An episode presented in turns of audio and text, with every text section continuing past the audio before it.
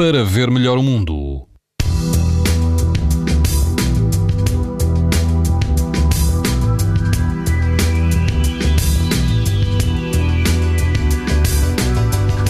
Temperaturas eh, começam a descer amanhã eh, e também no fim de semana. Os Açores vão apresentar risco baixo de exposição à radiação ultravioleta, mas o resto do país ainda apresenta risco eh, muito alto. Na praia da Comporta, em Troia, a temperatura da água pode chegar aos 20 graus e o vento será fraco. O índice UV é 9, ou seja, muito alto. Na praia da Gamboa, em Peniche, a água do mar vai rondar os 20 graus e quase não há vento. O índice UV é 9, numa escala em que o máximo é 11.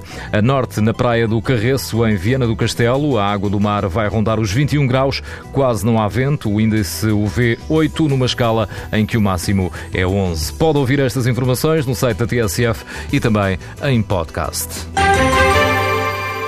Para ver melhor o mundo, uma parceria Essilor-TSF.